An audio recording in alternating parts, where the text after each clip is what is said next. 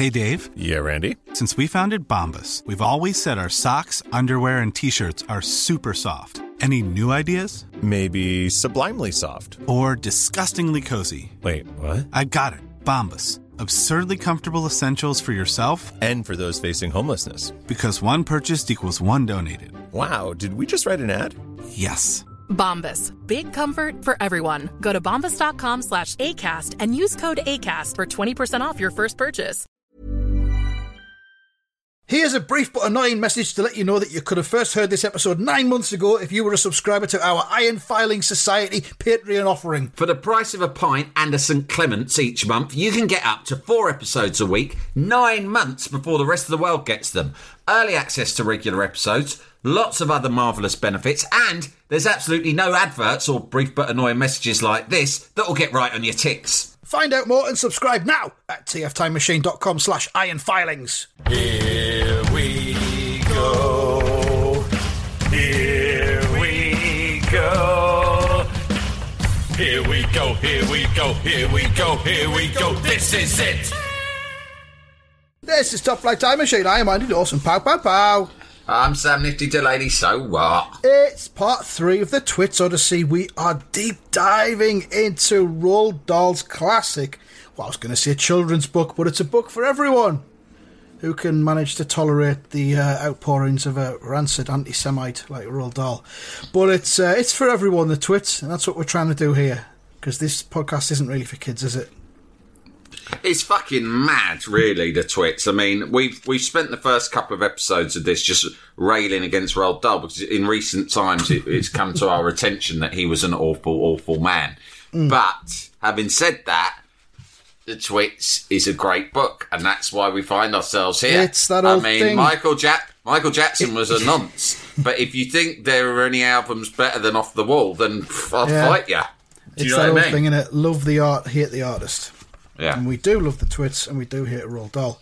And would you put the twits up there in the cultural on the cultural level of off the wall? Uh, it's probably the off the wall of children's books, I think. yeah. Yeah. Similar I don't know when it was first published. Off the wall was about 1980. 79, wasn't it? Off the wall. This is very similar Seven- time. 79. This 19, uh, This let's have a look here. 1980, 1980. Yeah, well there was something in the air at the time.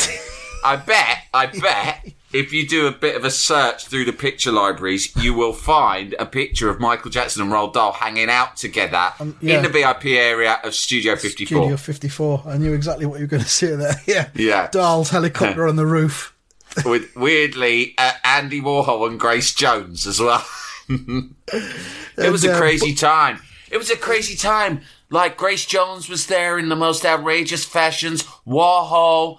I mean, Roald Dahl was working on the twits at the time, and I remember him coming to me and him saying, "Michael, Michael, I'm I'm working on a, a tremendous book about two assholes stuck in a toxic, dysfunctional marriage." and I said, "Whoa, that sounds wild, man! I'm working on a disco pop album that's going to change the music industry." And and we just realized there was so much overlap in our creative thinking in that time. And that night in Studio 54, he came along, and I had my monkey with me, Bubbles. And then our relationship cooled a year later or so because the Twits came out, and there was a monkey in the story called Mugglewump. And I thought, hmm, that monkey's based a little bit on Bubbles. I don't like this. And we had some conversations, and our lawyers got involved, and we didn't speak after that. It was a sad I time. said, all I was asking for was 15% of all royalties associated with the book. And Roald didn't like that, so things declined. But for that brief moment in the late 70s, early 80s, we were so creatively aligned, we talked even, he was going to do a guest vocal. You know, I made Thriller, and we ended up getting Vincent Price to read the scary bit in Thriller. But originally, that was supposed to be Roald doing it. And if you listen to the early demos, which Quincy still has in his archive, it's Roald Dahl reading the scary bit. But uh, after we fell out, he withdrew our right to use it, so we had to use Vincent Price. In the Um, end- what's his name? Yeah, go on. In the end, I did get my 15% of the royalties from the Twits, and I spent it all on buying up the publishing for Paul McCartney and the Beatles, which ruined another relationship of mine. But there you go, that's business. you know, he did that, didn't he? That's business, I Jackson suppose. bought up the fucking Yeah, he- Beatles publishing. yeah, he bought he bought the publishing rights to all of them, didn't he? But the thing Yeah. was, he was spending Yeah, money he was- didn't have. He was Yeah. in masses of debt. He he got carried Yeah. away with like because Thriller made so much, sold so many. He wasn't really listening to his financial advisor. He just heard all he heard was, "You're the richest man in the world and can can afford to do anything or ever." and and So so, I thought I would. they said, "Well, there is, there, there is a limit to your wealth, Michael." Mm. Shut up! Don't say that. I'm gonna buy all told the Beatles songs. You just told me I had infinite money, and now you're saying I don't. Ooh! Uh, yeah, Michael Jackson and Roald Dahl. Rod Temperton wrote the bit. You know the bit that Vincent Price says in Thriller, which I'll just quickly look up because I can't remember what he Well, says. Rod but he Temperton, says of course, some- was from Yorkshire, wasn't he? he was from he was he was a he was a Grimsby fish filleter. Yeah. He worked in a fish filleting factory in Yeah. fucking Grimsby. Yeah. And then and then he was like, ah, have you hear him interviewed? He was hardly ever interviewed, but you can see yeah, there is a, a radio show that was made on Radio 2 about 10 years ago or more Mm. where they got a rare interview with him talking about his story. Inside And Rod was- Temperton. And he was like, you know, it's the way he talks. He goes, yeah, so, you know, the only jobs in Grimsby at the time were like, um, it was actually somewhere near Grimsby, like, is it Cleethorpes? I'm not sure. I think it was, Anyway, yeah, yeah. and he goes, oh, you know, and so I was fed up with that, but I always liked music. So anyway, I became a session musician. I went to Germany. And uh, I was I was working I was working as a session musician. I, I met a lovely bunch of lads who were soldiers, American soldiers. They called themselves Heatwave, and uh, yeah. they they asked me to fill in on keyboards, and I ended up writing a couple of songs for them. Right, groove lines and fucking. I mean, it, it, the Rod Temperton story is a story that I was trying to make a documentary about for years right. before he died, and I was Yeah. trying to make contact with him, which was extremely difficult. I was going to say, did you reach Um, him or not? No, I, I had. Do you know what I did? I had a letter that I wrote to him, hand delivered to his house in Los Right. Angeles by someone because he was so difficult to get hold of. In terms of he was just he was quite reclusive and he didn't like attention. You had to deliver it like a summons almost. Yeah, it was like you're, you've been served papers by Sam Delaney, Britain's best journalist. I wrote him a letter saying, "Please do this. You have to do it. It's like the world needs to know." You have to you, do it. I think, I, Sam Delaney, I think- insist. You tell your story Ah. to the world. But if you think about it, I thought to myself, he, it, uh, when he was still alive, I think he died about 2016. When he was still alive, he was second only, maybe only to Paul McCartney, maybe the, the Gibbs, in terms of the amount of records his songs had sold. And yet, most people hadn't heard of him. So he, you know, anyway, Rod Temperton. We could go, we could be here all day talking about Red, Rod Temperton, Well, and we will do an episode about him. But the Um, um, be- before the Lampards get involved, I'll, I'll add that Cleethorpes isn't in Yorkshire; it's in Lincolnshire. You know, because That's the kind it. of thing. And- that yeah, they uh, to fucking. Yeah. The other day I said on. Shakespeare wrote A Tale of Two Cities. Oh, I was God, only a yeah, few yeah. centuries out on that one. Yeah, well, we, do you know we'd had, I knew as I said it. communication about that, correcting us on that from someone. Oh yeah, I know.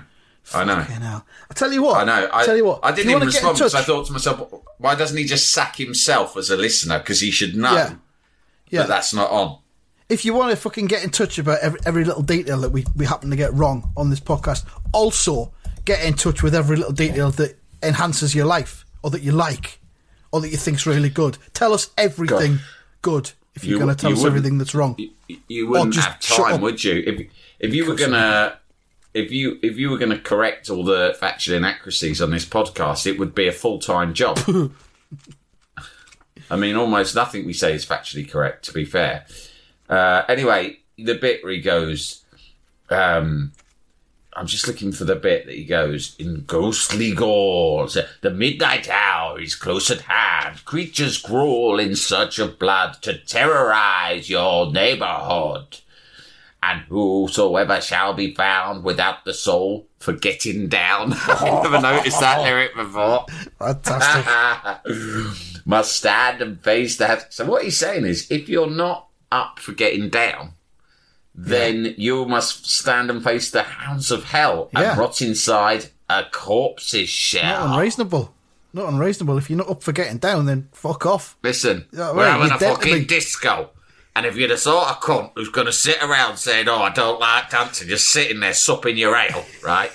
then I'm afraid you're going to have to face the hounds of fucking hell. That's right. Mad demonic dogs are going to fucking rip you to shreds. That's how. That's what the stakes are here. And there is no But appeals process, so do not attempt to try and question me. he got a taxi. I'm God. he, he got a taxi over to um he got a taxi over to Quincy Jones's studio. Quincy Jones knew Vincent Price's wife for some reason. Right. And he's gone, ah, it's Quincy Jones. We need to get someone to be, do a real scary voice. Uh, Michael Jackson's new hit single. Um, and uh, your husband, I seen him in all those scary, spooky movies. and they said, all right, yeah, he'll come down. He'll come down for an hour, right? so they said, great, get him down. So he's turned up, and Rod Temperton is on his way from the hotel to Quincy Jones' studio in a taxi. Which, when you hear Quincy Jones being interviewed about it, he finds hilarious because in LA, apparently no one gets taxis. They all have cars. Go, This guy, this British guy with the funny voice, he didn't even have a car. I can't. He was in a taxi coming over, right, laughing his head off. And he's like, Rod Temperton's like, yeah, well, I got a call, and I said, look, Vincent Price is coming over to the studio today, and you got to have him say something all spooky like, you know, like it's a voiceover from a spooky film. have you got anything? And I thought, well, I've got nothing. I'd only just finished writing the lyrics to Thriller, right? And he go, so I got in the cab and I just had a pen and a notepad and I wrote it on the way over. And he literally wrote it in the back of the cab, got there, t- t- tore the piece of paper off the notepad and gave it to Vincent Here, Price. read this. Eh, pricey boy. yes. I want you to read this. Yes. Read this, you Uh, spooky at the end, when Michael, when Michael, when Michael stopped his singing, you read this out in. and then fuck off. What a Is that fucking collection of outside? lunatics, right? Here's 50 quid. Michael Jackson's there. There's a- well, keep it fucking waiting. we got enough fucking dough, haven't we? Ask Quincy. He'll, he's the one handling the Quincy, cash. Quincy will take it out of petty cash. Quincy, where's the petty cash? This spooky cunt. He's fucking taking forever. My cab, my cabbie needs more dough to hang about because I've got to get back to the hotel. I've There's got, a I've got to write fucking. That metal box over there in the corner, it's got Thriller Petty Cash written on it on a label. How much is in it? There should be forty, but between forty and fifty dollars. Because we got a takeaway last night, right? We had to get to, we had to get a Chinese sent over because we weren't late. Oh, We had to pay every album. cash. Does every album that gets made have a petty cash tin? Yeah, of course it does. I hope so. They should all be on eBay. Now you can buy the petty cash tin from Thriller. Fucking forty should try and thousand dollars. Yeah.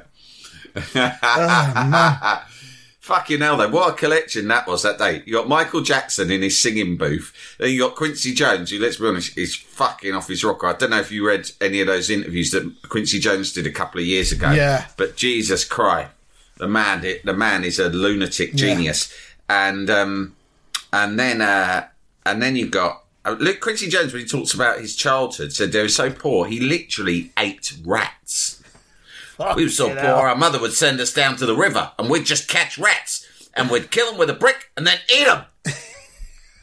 Fucking hell. Anyway, uh, they got Vincent Price, the spooky cunt from all the scary films, Michael Jackson, Quincy Jones, and fucking Rod Temperton, the fish filleter from Cleethorpes, Right, who's turned the- up with his on the way spooky lyrics. that when he Ah. talks about in this documentary, he goes, Quincy Jones, I've been in Heatwave for a while. We'd had a few hits, right? Um, and he goes, uh, oh, I got a call one day, and they said it's Quincy Jones. I thought it was a wind up, Quincy Jones. He got through. He said, um, he goes, it's Quincy Jones here. I've been asked to make Michael Jackson's next solo album, and I am looking for songs. I like the work you have done on uh, for Heatwave. Would you like? Because he wrote Boogie Nights, Boogie Nights. did, bit, yeah. bit, bit. I mean, a man from Cleethorpes who'd worked in a fish factory Yeah, I've got this song. It's called Boogie Nights. Boogie Nights. And always and forever. Anyway, he's gone. So he said, I tell you what, write us three songs, right, and I'll pick the best one. So I said, all right, I'll give it a crack. So I went off and wrote three songs. I sent it to him. He used all three. That's what he says. He says it like that. He, goes, he used all three of them. Yeah, knocked me for six. Literally how he talks. It's fucking incredible. I'm trying to see if I can find it. It doesn't seem to be on YouTube. There's a 1981 interview with him with Robbie Vincent, but I can't find the the Radio 2 one, which is a tragedy. It'll Unless be out there somewhere because I heard it about five years ago. I found it on YouTube, I think. It might still be on BBC Sounds, I don't know. Uh, Rod Temperton Radio 2. Yeah, I got in touch with the bloke who made the documentary. I'll get Uh, back in touch said, with the cunt and get I- to send I- the tape over. I want to, yeah, I will. I said I want to make a TV documentary about this cunt. I want to do what you've it. done. All this hard work you've put in, pictures. right, to make this Yeah. radio documentary. I want that, but I'm going to do it on the telly with No, faces I and offered everything. him. I offered him like a job on it. I said, "Do you want to team up on this?" And we'll do. Mm. And he went, "Oh, it's a fucking nightmare because he j- he won't talk to anyone. He's a fucking recluse. He's like J.D. Salinger of disco music. He's just love it. holed up in his fucking amazing mansion in Hollywood." The Invisible Man, Uh, the Rod Temperton story. It's on. It was on. That's uh, it. Fucking hell, it hasn't been on for years. Hmm. Okay, that's something to look forward to. I'll try and dig out the email, Sid, the bloke who can get it over to me, and then we'll make we'll point the cunts in the right direction because I can tell you it's fucking life changing. And don't forget, I mean, the other songs that he wrote, it wasn't just those. It wasn't just Heatwave and Michael Jackson. I mean, fuck me, he wrote. I think he wrote um, George Benson, "Give Me the Night."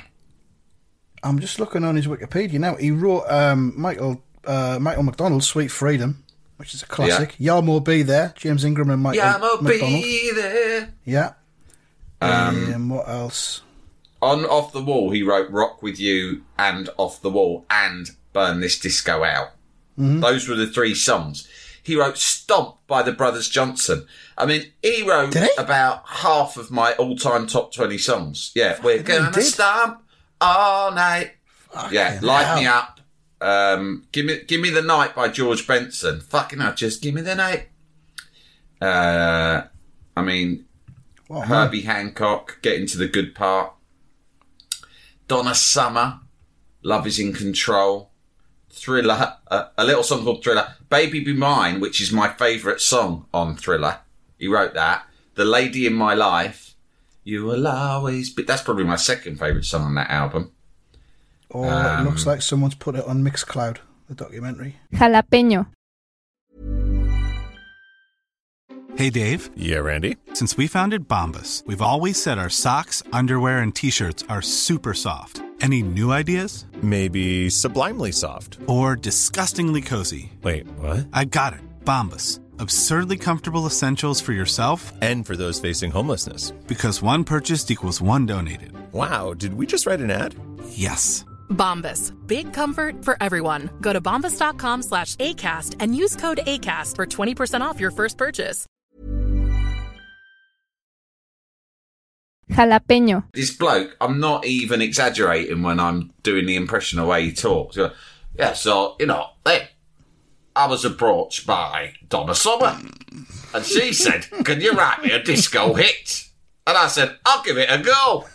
Right? got me pen here. Hang on. inc- Give me and they- one. These are the most soulful fucking songs of all time. It's fucking incredible. Right, anyway. And when you see him perfor- when you see him performing with Heatwave, just lastly, that's really funny as well because Heatwave was a band made up of like US Marines, hmm. right, who were stationed in Germany, and in their spare time they would play in a band, right, a sort of a soul disco band. And he literally just got a gig filling in one night, but he's like, they're all really cool looking. They're all black, right, hmm. and they're all American and they're all strapping soldiers. And here's this quite unhealthy looking bloke from Lincolnshire, right? Hmm. White, skinny, pockmarked face. And they asked him to come in. It was in the days when disco acts all wore sort of matching jumpsuits in Yeah, yeah. snazzy colours with glitter on. And he's in one of those at playing the keyboards. And he's just so out of place. They're all dancing around. He's there, but he was the guy who turned them from an also ran band into a fucking chart topping band because he went, "Oh, I've written a few songs on my own." After a few weeks, went, "I've written a few songs on my own. If you're interested in recording," they said, "Okay, let us have a look." It's fucking boogie nights. Yeah, the documentary is on Mixcloud in two parts. So I'll try and remember to put the links out for that. Or just go on Mixcloud and just search Invisible Man Rod Temperton. Do it yourself. Yeah, yeah, yeah. You Best thing you dads. could do, really. Fuck's sake.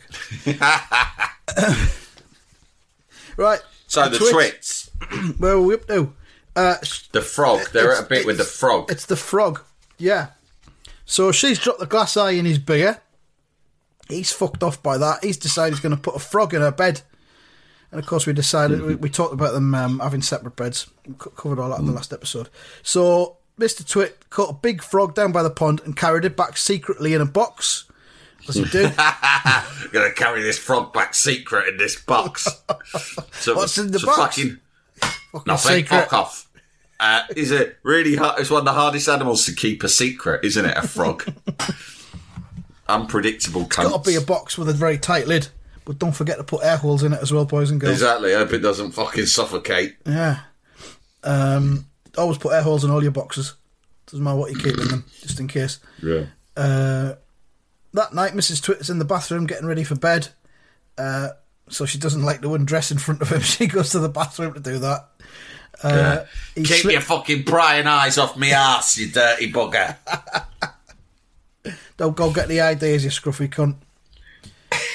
um, he slipped the frog between her sheets, then he got into his own bed and waited for the fun to begin. She came back and climbed into her bed and put out the light. She lay there in the dark, scratching her tummy. Her tummy was itching, it says. Dirty old hags like her always have itchy tummies. What a sentence, Mr. Dahl. Dirty old hags like Really her horrible. always have itchy tummies. Fucking hell. Uh, then all at once she felt something cold and slimy crawling over her feet. She screamed. What's the matter with you? Mr. Twit said. Help! screamed Mrs. Twit, bouncing about. There's something in my bed! I'll, oh, he says, I'll bet it's that giant skilly wiggler I saw on the floor just now. Mr. Twit a giant skilly wiggler.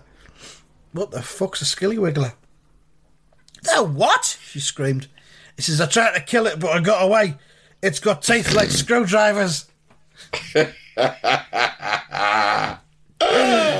Uh, so uh, he's making You should see the picture that Quentin Blake has drawn Yeah. of him as well. He's in Yeah. bed with his big beard hanging out the duvet, the and he's just got he's got this right shifty smirk on his face as well. So he's looking at her, freaking out, and he's like, "Oh, wow, I wonder what that is. How did that get there?" And he says, I tried to kill her, but I got away. Did he fuck? And he says, uh, she says, help! Save me! It's all over my feet! He goes, it'll bite off your toes!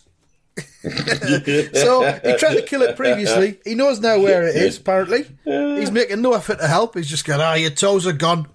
Say bye bye to your toes, love. Ki- Kiss goodbye, toes. I hope you don't fucking use them much. It's a fucking skilly wiggler. It'll have them all off. And then she fainted. Um, Mr. Twit got out of bed and fetched a jug of cold water, which he pours all over Mrs. Twit's head to revive her. The frog crawled. this will wake you up. jug of water. See this in the movies. the frog crawls up from under the sheets to get near the water and started to jump about on the pillow. Frogs love water, says Roald Dahl. This one was having a good time. what can I put about the frog? Ah, it, it loves water. It's having a good time. Whatever. Frog's not important. I'm not going to go into a big one about the frog. I mean, a frog's a frog. The kids can fill in the gaps in their fucking heads. Started jumping about, you know. It's a jumper. Water. Yeah. pop up. Uh, when Mrs. Twit came to, the frog had just jumped on her face. And then it, it states the obvious again. This is not a nice thing to happen to anyone in bed at night. Uh, true. Uh, she screamed again. And Mr. Twit fucking weirds in again. By golly, it is a giant skilly wiggler, he says. It'll bite off your nose. As well as your toes. Uh, Mrs. Twit leapt out of bed and flew downstairs and spent the night on the sofa. The frog went to sleep on her pillow. So, It looks uh, really happy that frog, doesn't it? doesn't it? It's having a nice sleep. But people always think, I mean, a frog, a maligned animal. Mm. You know, because no one, I don't want to see it. I, I, I don't know how many dealings you've had with frogs, but one time in my old house, it was pissing down with rain. And I'm sure there'll be cunters who've had similar experiences because I've heard a few. And I, and we went out in the hallway. I think my daughter went out and she screamed. And there was a big, oh, it might have even been a toad. Oh. Because it was a fat cunt. Mm. And it was just there in our hallway. No one knew how Wow. the fuck it had got in because the door hadn't been open. And no one knew what it was doing there. And it was sat there just perfectly still because it was probably shitting itself thinking, where the fuck am I? Well, I'm supposed yeah. to be on a lily pad in a fucking pond, not Hmm. in this suburban household. Do you know what I mean? Or riding, And, an, an um, old, riding an old jalopy around a country estate. Exactly. What am I doing doing, here? innit? This is shit. The floor's made out of wood. It smells of chips. There's fucking. I can hear the X Factor playing on telly. This is not the way the way of the frog. This is not a not frog a life. natural frog environment. This is a shit human life. But I've got to get out of here. But unfortunately, I'm fucking frozen still with my nerves now. um, but I woke up this morning, wanted to do a nice day's frogging. All was going well, Yeah. and now this. How do I Oh, get out of is this? Awful. They're Some probably good- gonna fucking. Thank fuck I'm not in France, or the cunts would be killing and eating me. Having my legs off. They'll They, probably, um, they'll probably put me in a box with no fucking air holes in it next.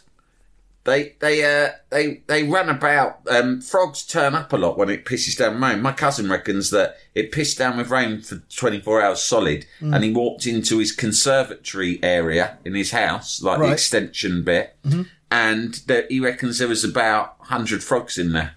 What? Hundred? They're all jumping around. He didn't fucking know how they'd got there. Don't know. They just the start. em- they appear when it rains heavily.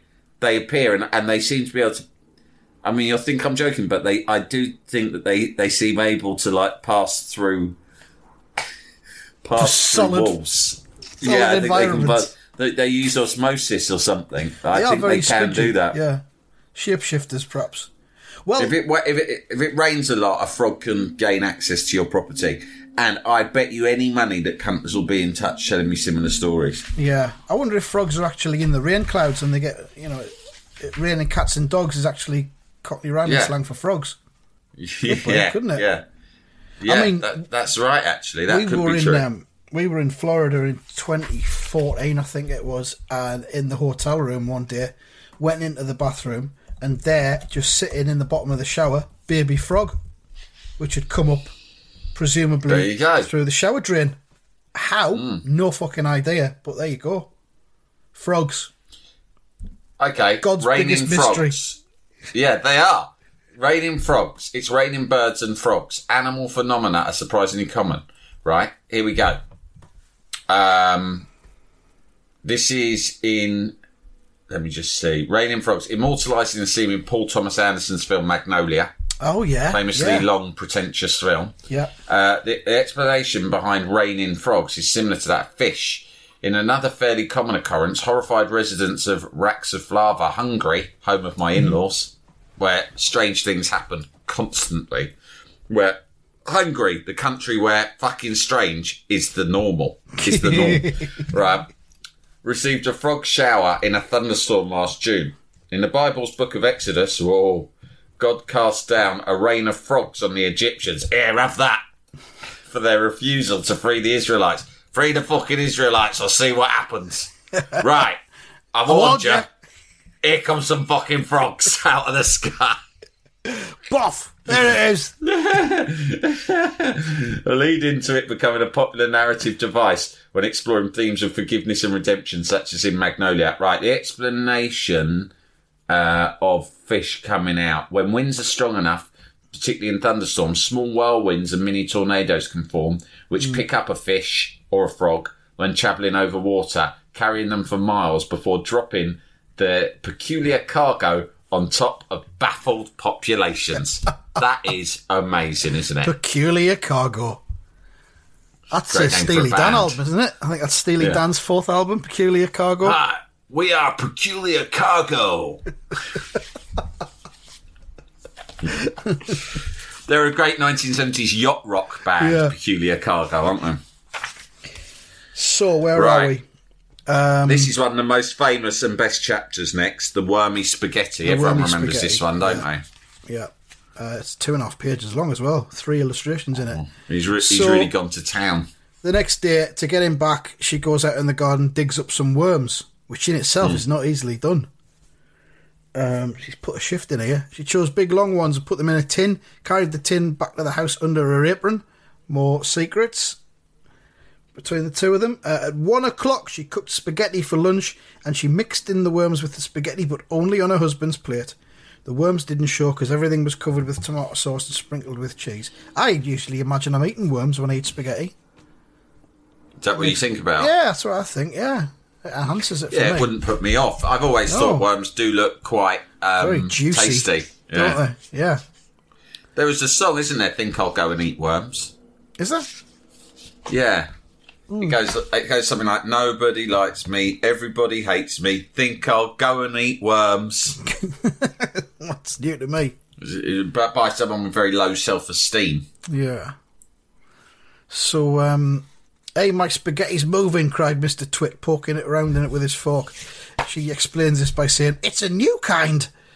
It's called squiggly spaghetti. It's delicious. Oh. Eat it up while it's nice and hot. Fucking get it Eat down it up, here, you cunt. cunt. and He, does. doesn't give a shit.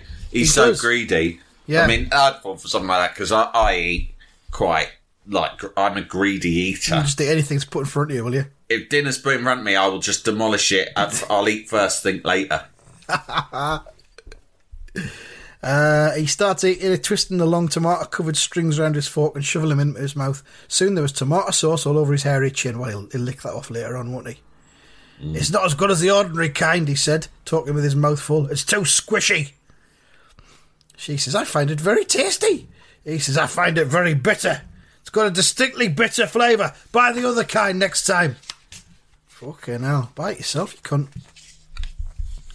And then she waits till he's eaten the whole plateful and she says, You want to know why your spaghetti was squishy? And he wipes the tomato sauce from his beard. Why? And why it had a nasty bitter taste? Why? he said. Because it was worms! cried Mrs. Twit. Get in there. Clapping her hands and stamping her feet on the floor and rocking with horrible laughter. She's Look absolutely face there, Sam. delighted. Look at his He's, fucking he can't believe it. He's been rocked to his very core. He's He not has. angry. He's just alarmed. And she is fucking pissing herself. you know, he'll, in the cold light of day, he won't be that bothered, will he? He's eating some worms. I'm sure he's eating worse. It's all natural. um, I don't mean you'd get yeah. ill from eating worms. I mean, Protein, been- innit? She cooked them, I think, didn't she? So it's all right. It's all good. So there we are. Um, we'll leave it there because the, after that, the next chapter is the funny walking stick. Another very memorable one. We're getting right memorable. into the meat of the book now, aren't Yeah. we? These are the things that people remember. This is really like people say gaslighting was introduced culturally by the film Gaslight, which I think was from the 1940s. Hmm. But in a, or it's a play, I think, um, and then it became a film. Right. But actually, I think what really popularised gaslighting was the Twits, It was the wasn't Twits, wasn't it? Yeah. Yeah, Roald Dahl's behind it. So But listen, don't gaslight in real life. It's awful. Don't gaslight your life partner or anyone else. No. I've seen it done, and it's not nice. exactly. I was accused of it last year because Oh, um, uh, we employed a pipsqueak to um, do some work for us. Yes, I'm and familiar with this story. He didn't turn up properly because he was a fucking millennial who doesn't turn up for weird fucking reasons and just didn't fucking do the job. So in the end, we said, "Listen, you let us down really badly." So we're not going to leave you in the lurch, but there's no way we can pay you the full amount because you had the right piss. Next thing you know, he said, "You're gaslighting me. You're trying to send me mad." We're not, mate. We're just not paying you properly because you didn't do the job properly. That's Look, not here's- gaslighting. here's That's the just email. fucking capitalism. There's the email where we told you where to be at a certain time for how long. And there's you emailing us back saying you weren't there, you didn't go. So that's not gaslighting. You weren't there that's because just you were that list having of a facts. kip or you had an headache or you decided it wasn't necessary. Uh, but anyway, here's I still want the money. Yeah, so I had a you know headache. you got to watch out. I had a headache because I was gaslighted by somebody else. Yeah. I now locked in a gaslit, a gaslighting circle. Fuck it hell. All right, that's it from this one. Back with more next week. Uh, thanks for listening. Take the FN dickheads. See you, dickheads. Bye.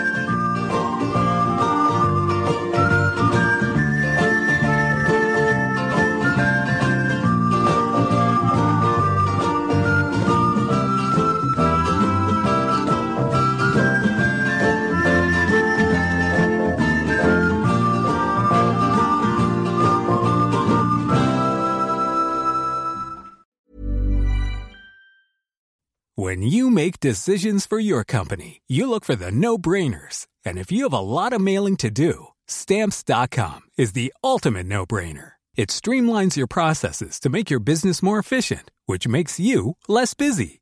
Mail checks, invoices, legal documents, and everything you need to keep your business running with stamps.com.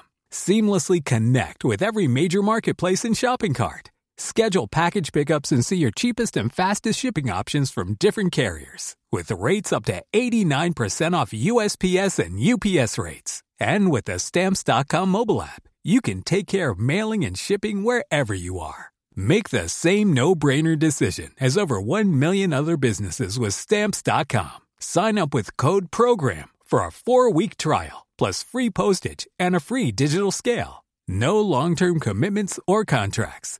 That's stamps.com. Code program.